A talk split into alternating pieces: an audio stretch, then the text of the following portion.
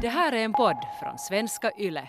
Jag har varit en ett väldigt som oroligt och sådär ganska, nej men rädd, ganska, inte nu rädd barn, rätt, vad säger man, rätt, rädd, rädd av mig. Ett rädd... rädd. Rädd. Ett ganska sådär ängsligt och, ängsligt och funderande barn. Så jag hade ju en, en väldigt stor rädsla om att, både om döden, och sen hade jag också en rädsla om att mamma och pappa skulle skilja sig. Och det värsta var ju sen att de gjorde ju det. Jag, jag vet som inte att, eh, att om jag sa det till dem så mycket före det skedde. Men jag kommer ihåg att det var ju inte så lika vanligt som det är nu att skilja sig. Eh, Men det var nog ändå familjer som hade gjort det och jag kommer ihåg att när jag såg att andra familjer hade gjort det eller att andra kompisar eller kompisars kompisar hade skilda föräldrar så gick jag liksom och oroade mig att, att kommer det här att ske? Jag, jag liksom höll ganska mycket innanför mig själv, mina rädslor och sådär. Just det här också rädslan sen när det verkligen blev sen så då. Så mamma bemötte mig nog väldigt som bra med att sådär att du får vara ledsen och att hon är också ledsen att det blev så här och, och sådär. Det är just det här som vi ska prata om idag, alltså barn och rädslor och allting då från att de är rädda att, ba- att föräldrarna ska skilja sig, det kan vara jordbävningar, det kan vara spöken, monster under sängen, alla sorts rädslor och hur vi som föräldrar ska bemöta barnen. När jag var liten så var det, jag vet inte riktigt hur gammal jag var, jag kanske var åtta, nio, där någon, någonting runt den åldern. Så på kvällarna så hörde jag en röst i mitt huvud. Och det var en gammal tant som pratade. Och hon hade en jätteknarrig och långsam röst. Ehm, och jag minns att jag brukade som lägga som kudden över mitt huvud för att jag inte ville höra henne. Men att hon var ju som i mitt huvud, så jag kunde ändå inte få bort henne. Så minns jag att jag ibland som tänkte att, att nu ska jag inte tänka på någonting, nu ska jag bara som tänka på svart och som försök höra vad hon säger. Och då var det ju som att hon, hon pratade där i mitt huvud och hon var som så här Karo. Och så vet du då, sa såna här olika saker. Och det där var ju som, man kan ju tänka som sådär att om, om mitt barn nu skulle säga det till mig, att jag hör en röst i mitt huvud liksom att hon säger mitt namn och hon säger olika saker. Och så här. Jag skulle ju bli så här, ring psyk. liksom, förstår du? liksom att hon är... Men jag minns där i, i, i den stunden så var jag som aldrig rädd för den där tanten, utan jag tyckte Nej. bara att hon tog jättemycket på nerverna för att hon hade så obehaglig röst. Och jag minns att jag sa nog åt min mamma också om den här tanten. Eh, och jag tror att hon bemött mig som väldigt sådär rätt. Hon blev inte uppkärrad, eh, för hon kanske märkte att jag inte var rädd. Så därför blev inte hon heller som sådär att hon la någon slags rädsla över mig då heller. Utan hon sa istället att jag ska försöka som skriva ner vad hon, eh, tanten säger på ett papper och jag bara så här skrev vet du, en A4. Med så här jättekonstiga Det var saker intressant att, sa. om du ska ha kvar det där pappret. Ja, jag ska måste fråga min mamma faktiskt. Mm. ehm, och sen så gjorde inte min mamma någon stor grej av det. När jag ville prata om den här tanten så pratade hon om tanten med mig. Och liksom när jag ville berätta vad hon hade sagt så då så berättade jag det åt mamma. Och hon varken liksom förneka eller sen förstärkt. Vet du. Och det tror jag att det var den rätta vägen att gå. För sen så bara vet du fejdade det bort. Men om mamma skulle ha gjort en jättestor sak av det, så då kan det ju vara att det skulle ha tagit en helt annan vändning. Ja, det där är ju jätteintressant just att hur, hur på något sätt hur vi reagerar påverkas ju av hur vi har blivit bemötta som barn. Och jag tänker mycket på det där just att hur mina reaktioner påverkar hur barnen reagerar i sin tur. Att det är ibland kan det ju vara som att man verkligen ser på dem att de vet inte att ska de vara rädda eller är det spännande med någonting. Och lite som att så här, pejla in att men vad tycker mamma eller pappa? Att blir mamma och pappa rädda för det här eller tycker de att det här är typ kul? Ja. Det här, uh, förr i världen så, eller förr i världen, jag tror nog att det är jättevanligt ännu idag. Helt så, förr i världen på eh, 1700-talet. 90-talet. ja.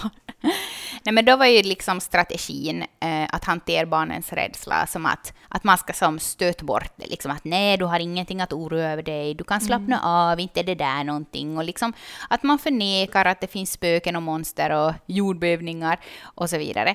Men det där har ju nog kommit fram nu i dagens läge att det hjälper ju inte alls, utan det ger ju bara barnet en känsla av att man inte får prata om sina rädslor mm. eller, eller det som oroar barnet. Och sen just det att barn har ju så, kan ju ha en jättelivlig också fantasi och sådär tankevärld. Så jag tänker att om man blir bemött, om man verkligen har en verklig rädsla kanske om att någonting ska ske, eller så om man blir bemött väldigt förminskande, så är det också som att barnen upplever ju det kanske som någonting helt annat. Så om vi bara förminskar det så blir det ju som att okej, okay, det här jag känner är ju liksom inte relevant. Som att de kanske känner sig just förminskade eller löjliga. Nej men till exempel spöken. Om ett barn upplever att den har sett ett spöke eller att det är ett spöke i rummet själva barnets upplevelse kan man ju som aldrig avvisa, för man delar mm. ju inte samma upplevelse någon gång som någon annan. Och det här tycker jag är någonting som många föräldrar kanske missar att man på något sätt diskvalificerar barnets upplevelser som osanna, fast det kan vara en jättestor sak för barnet. Men sen så bara, vet du, bara för att det är en jätteliten och orelevant sak för oss som vi är som så här att nej, att det finns alltid en logisk förklaring. Så då blir det ju som att vi avvisar deras rädsla som någonting orimligt och inte värd, liksom, alltså att vår energi ska inte läggas på det här. Och då får ju barnen inte prata igenom det och då kan det ju lätt bli just det här att de börjar skjuta undan sina rädslor som någonting som inte är värt att talas om och så bara ligger de och gror där inom sig, alltså inom barnet.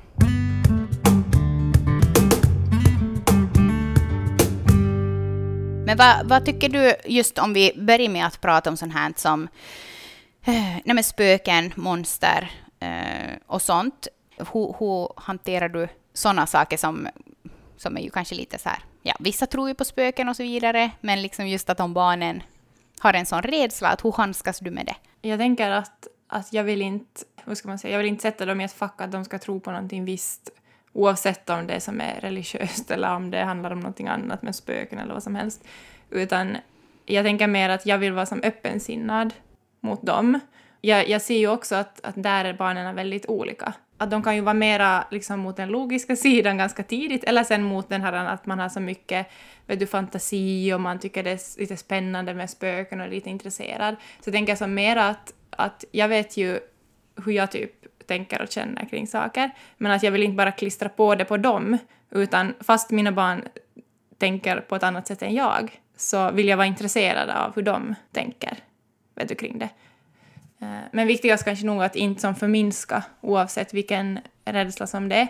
Men jag försöker tänka på det i alla fall, att på något sätt inte förbestämma hur de ska tänka kring saker och hur de ska uppleva saker. Jag minns första gången när eh, min äldsta dotter då introducerades för spöken, så var det via det här barnprogrammet Laban och Labolina. Eh, och inte hade hon ju haft som något tankar på spöken före det, för inte är det ju som någonting som jag går runt och pratar om och är som så här. För att nu vill man ju också lite skydda dem från sånt som de kan eventuellt vara rädd för, eller bli mm. rädd för. Men då så tänkte jag på det liksom att att först då så introducerar vi någonting för barnen då via just oftast kanske barnprogram eller böcker och så här. Eh, och där så finns de då och de pratar och de håller på och är mojsiga och kanske skrämmande ibland. Uh, och sen då så ska man avfärda det hela med att nej men det finns inte. Medan mm. typ jultomten, ja men han finns ju. Och typ Gud, nej men han finns mm. ju fast man inte ser honom eller... Men det blir ju en konflikt i barnens huvud säkert. Ja, Nåja, men hur som helst, så då när hon ville prata om då liksom att just spöken och, och monster och sånt här, att finns det och att, att uh, finns de här men att vi ser inte dem och sådär. Så då så på något sätt har jag alltid som utgångsläge att jag pra, liksom pratar då om vad min bild av till exempel spöken är. Mm. Um, och just att, um, men kanske också då jultomten och också Gud och sen här vet du, religiösa Väsen, mm. kan man säga väsen? Nu kanske någon tar illa upp, jag vet inte. Um, nej, men i alla fall att, att, att säga då att det finns liksom jättemycket människor som som påstår att det finns spöken och som tror på Gud och sådär, men att jag själv inte har någon erfarenhet av det. Nej, men som på något sätt att utgå ifrån det där att allihop ska få tro på det de vill. Mm. För att om jag säger att att spöken finns inte, eller Gud finns inte. Så då blir det ju som att de som tror på det då, i, det, alltså i barnets värld, då, så blir det ju som att de då ljuger, för mamma har ju mm. sagt att Gud inte finns. Så då är det ju jättekonstigt då om nå nej men förskolekompis eller, eller sådär, nej men pratar kanske då någonting om spöken eller Gud eller sådär och som att, att hon tror på det. Och så är mitt barn då som att nej men att mamma har sagt att det där inte finns, att du ljuger. Liksom att på något sätt utgå ifrån att allihop ändå måste få tro på det de vill. För inte kan vi ju heller veta att finns det spöken eller inte, finns Gud eller inte. Förstår du på något sätt här vart ja. jag försöker komma? Ja, men just det där att också att, att, men att verkligen tänka att ens barn behöver inte alls tänka på samma sätt som en själv. Sen är det intressant för jag har, jag har aldrig varit tror jag, rädd liksom på det sättet för spöken eller sånt. För jag tror att just det där som du sa, alltså mamma har alltid bemött mig på det sättet, just det där att nej men liksom hon har aldrig gjort, hon har aldrig liksom skapat en ett rädsla kring det. Att vi Nej. behöver som inte vara rädda i rummet för det kan vara att det är ett, men vet du sådär, jag kommer ihåg att många av mina kompisar var rädda under sängen till exempel att det var ett spöke. Men det tror jag också att i vissa åldrar så barn går på något sätt igenom vissa sådana faser. Ja. Att, att det är sådana frågor som kanske de blir medvetna om saker och ting. Att det sker saker runt om dem och det sker kanske saker som någon säger att det här finns och det här finns inte och så måste de på något sätt vet du, reda ut det i sitt eget huvud. Att vad, vad, vad tror jag på och vad finns och vad finns inte.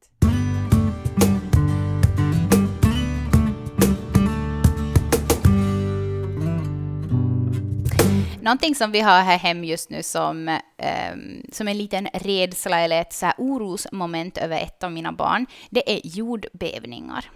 Och jag tycker att spöken är ju som en sak, och vet du, Gud och jultomten och, och... Men hur man hanterar barns oro över vetenskapliga saker, till exempel just då naturfenomen, jordbävningar, klimatförändringarna och så vidare. Och där tänker jag nog Alltså som, personligen så tänker jag ju nog att där är det nog som samma sak och samma utgångsläge, att man som ska bemöta rädslan och inte förminska den och kanske inte heller förstärka den. Och kanske göra någonting, liksom, inte någonting kreativt av det, men på något sätt lite sådär hands-on med barnen att just om det då är jordbävning, att som tillsamm tillsammans vet du, läsa på barnets nivå vad en jordbävning är. Om de, just om de börjar vara i den åldern att man kan liksom på något sätt greppa lite större sammanhang utan att göra det till att det är någon katastrof och liksom, som det nu också är, men att på något sätt lite göra det mer greppbart.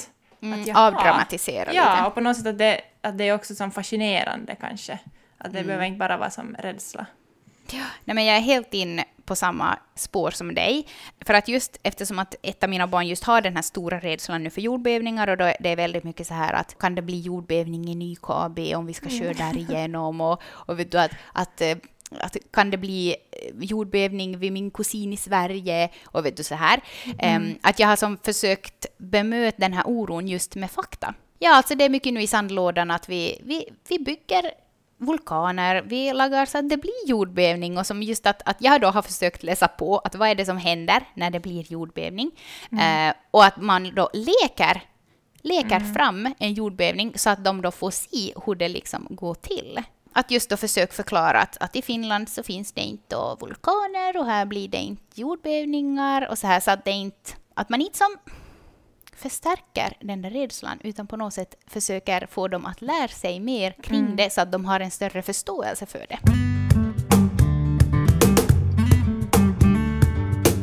Men här i början redan så, så berättade du ju att du var, när du var liten var du rädd för döden.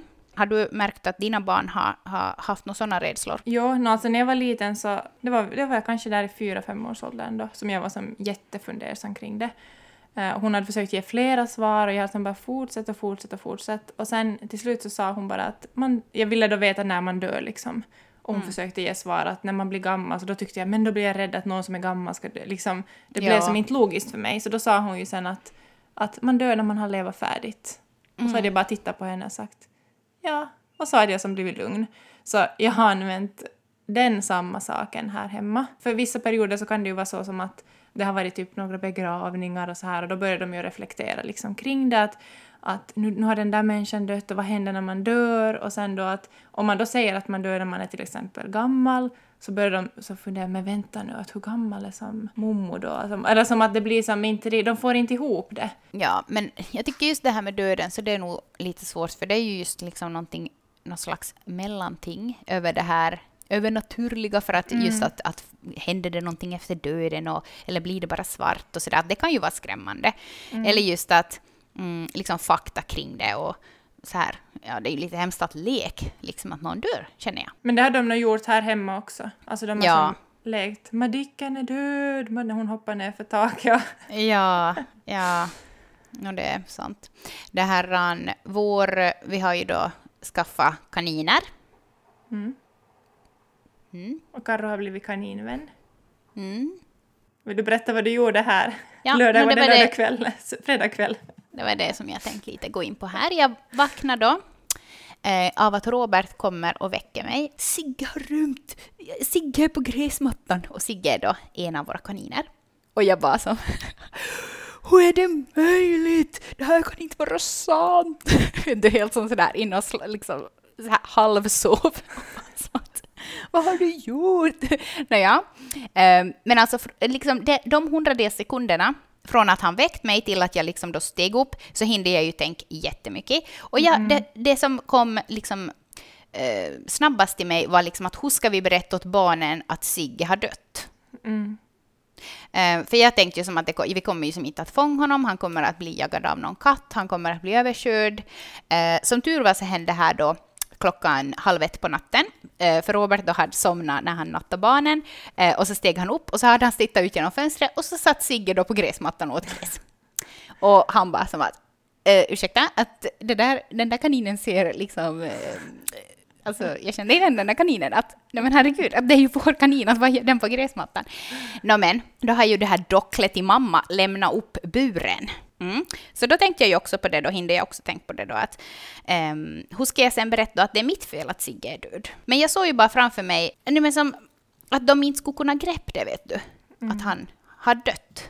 Nå, som tur var så kom jag ju till mina eh, liksom, sinnesfulla bruk då ganska snabbt och jag insåg att han är inte ännu död, jag behöver inte ännu liksom, tänka igenom det här. Nå, men vi sprang ju, eller vi sprang inte, utan vi försökte då fånga honom då i ja, 45 minuter och till slut så fick vi ju in honom tillbaks till buren.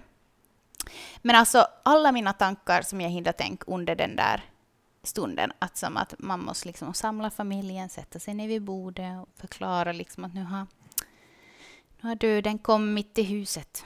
Men det är också därför på något sätt, döden har ju blivit någonting som, det är så långt ifrån oss. Mm. Vi, vi liksom möter inte, för jag kommer ihåg att när, när jag var några år gammal så dog min gammel mommo. Hon bodde i Helsingfors och vi for liksom dit och skulle ta farväl av henne. Så jag såg väldigt tidigt en människa som hade gått bort. Alltså när hon låg där så kommer jag ihåg att det såg som så, hon såg så fridfull ut. Och jag hade haft en rädsla tidigare om att, att det som på något sätt är vet du, lidande eller som att det gör liksom ont sen när man har dött. Så jag kommer ihåg att för mig som fick på något sätt möta och se det här att, alltså var som en, inte en lättnad vet du, men det var på något sätt som att det hjälpte mig att, att på något sätt kunna möta döden också sen tidigare, när, senare, alltså när man har jobbat vet du, inom vården och mött döden. Att, att på något sätt är vi så långt ifrån den, att vi på något sätt skyddar oss och våra, våra barn från det och vi ser inte för det sker inne på sjukhus eller det sker liksom långt bort ifrån oss. Det är inte någonting naturligt mera över det. Nej, nej. Nej, det är helt sant. Och också det här att det på något sätt har blivit, säkert inte för allihop, men jag tycker nog som kanske mer och mer att det blir som så stort glapp det här med att barn ser inte riktigt gamla människor mer på samma sätt som, som förr.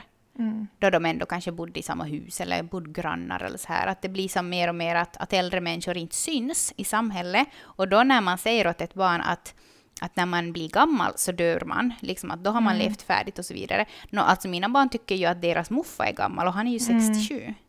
Att det är ju som, han är ju inte 97. Nej. Ehm, men jag har ju faktiskt eh, samma som, som du, att min mormor dog när jag var ehm, jag var, var jag kanske 14 eller någonting. Och då fick jag ju också fara dit och ta farväl och sådär. Och det är ju någonting som jag minns jättestarkt. Det var ju jätteledsamt men ändå som fridfullt på något sätt. Och som en jättebra erfarenhet att ha med sig. Eh, att det måste inte vara någonting hemskt det där med döden. Men det är nog svåra saker. Alltså, verkligen. Jag läste någonstans eh, en gång att, eh, att i sådana när barnen svå- frågar sådana jättesvåra frågor så kan man som just säga att jag vet inte, att det är helt okej att inte ha svar på allting, men att sen fråga barnet att vad tror du? Exakt. Ja. Så får de berätta liksom vad de tror och känner. Eh, och att man då pratar igenom det på så vis. Och så då får man bekräfta dem i att, att om, det, om det är så här du tror så är det okej. Att det här är liksom så som du tror att det kommer att bli eller så här tror du att det är. Eh, och att det får du göra. För att det finns inte något rätt eller fel. Just med sådana här saker. Där sen med fakta och sånt, så det är ju någonting annat.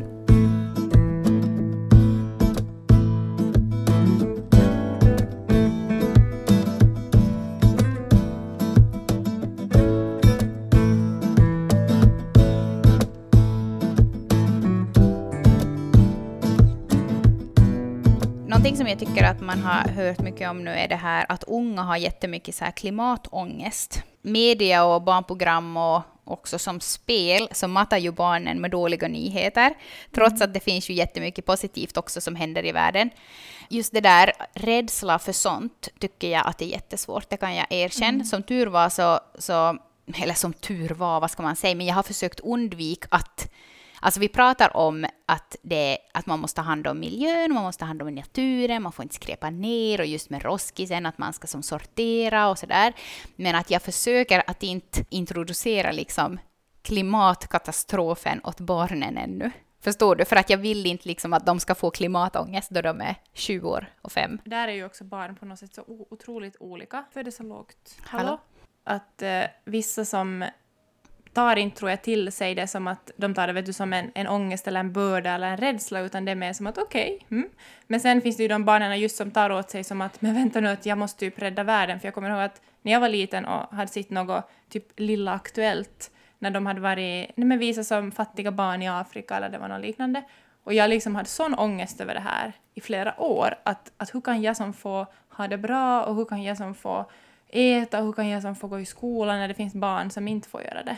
Att, att där tänker jag också som att, just som du sa, att inte på något sätt, det kommer ändå att komma över dem. Liksom, de kommer att få fakta om, hur, om allting. Så att lite skydda dem för det, så känner jag också att det är ganska som, eller som bra. Att, att inte kan de ändå göra någonting åt det. Det är ju mer, bättre att de får en helhets på något sätt uppfattning om att vi ska ta hand om det vi har.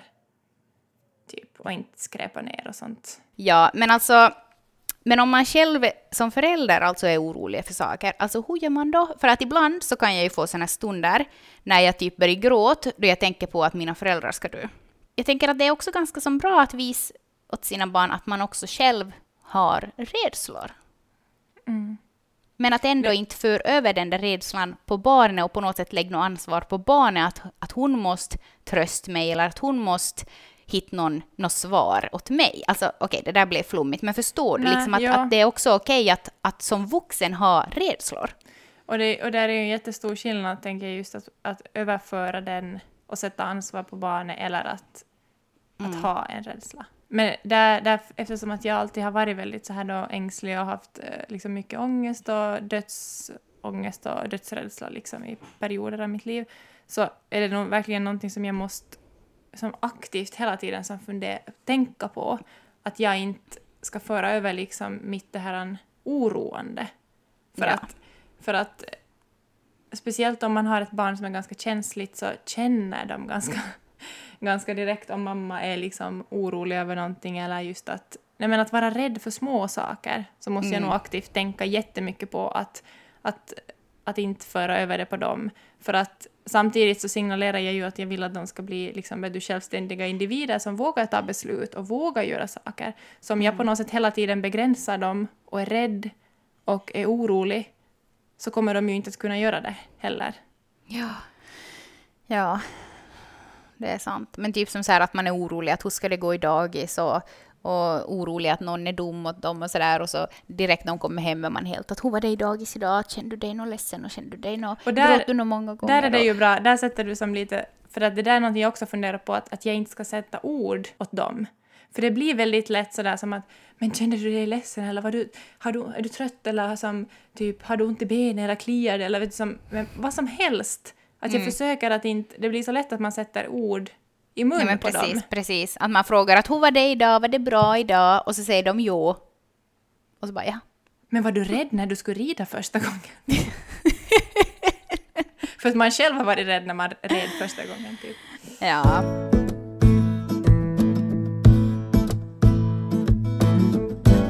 Summan av kardemumman. Vad barn är oroliga för brukar ju variera förstås och Rädsla är ju oftast då ett uttryck för en osäkerhet som kan finnas då på insidan.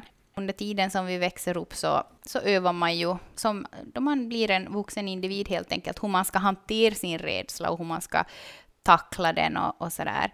Och att vi kan som, som föräldrar hjälpa barnen att, eh, att bemöta rädslan och, och prata igenom den och sådär och få den kanske lite mindre skrämmande. Och det jag, det jag har lärt mig också från sådär mental träning och, och liknande är just att för att hantera mina egna rädslor är att, att påminna sig om att det här är bara en, en, liksom en känsla.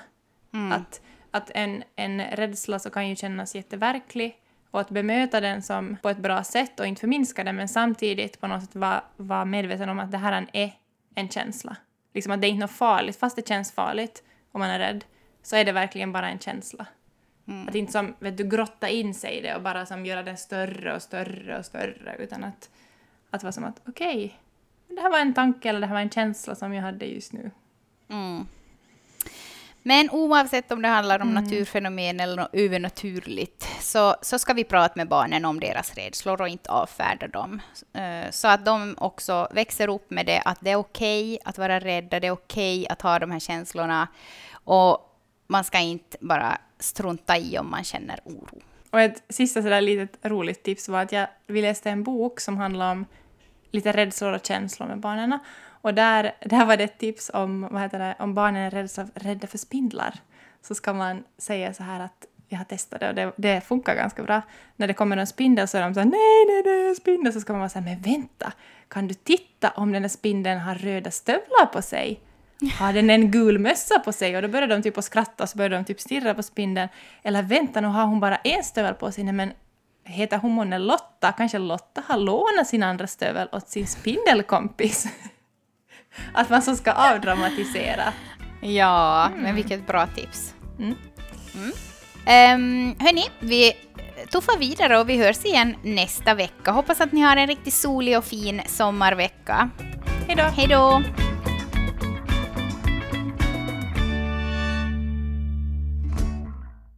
Det här är en podd från svenska YLE.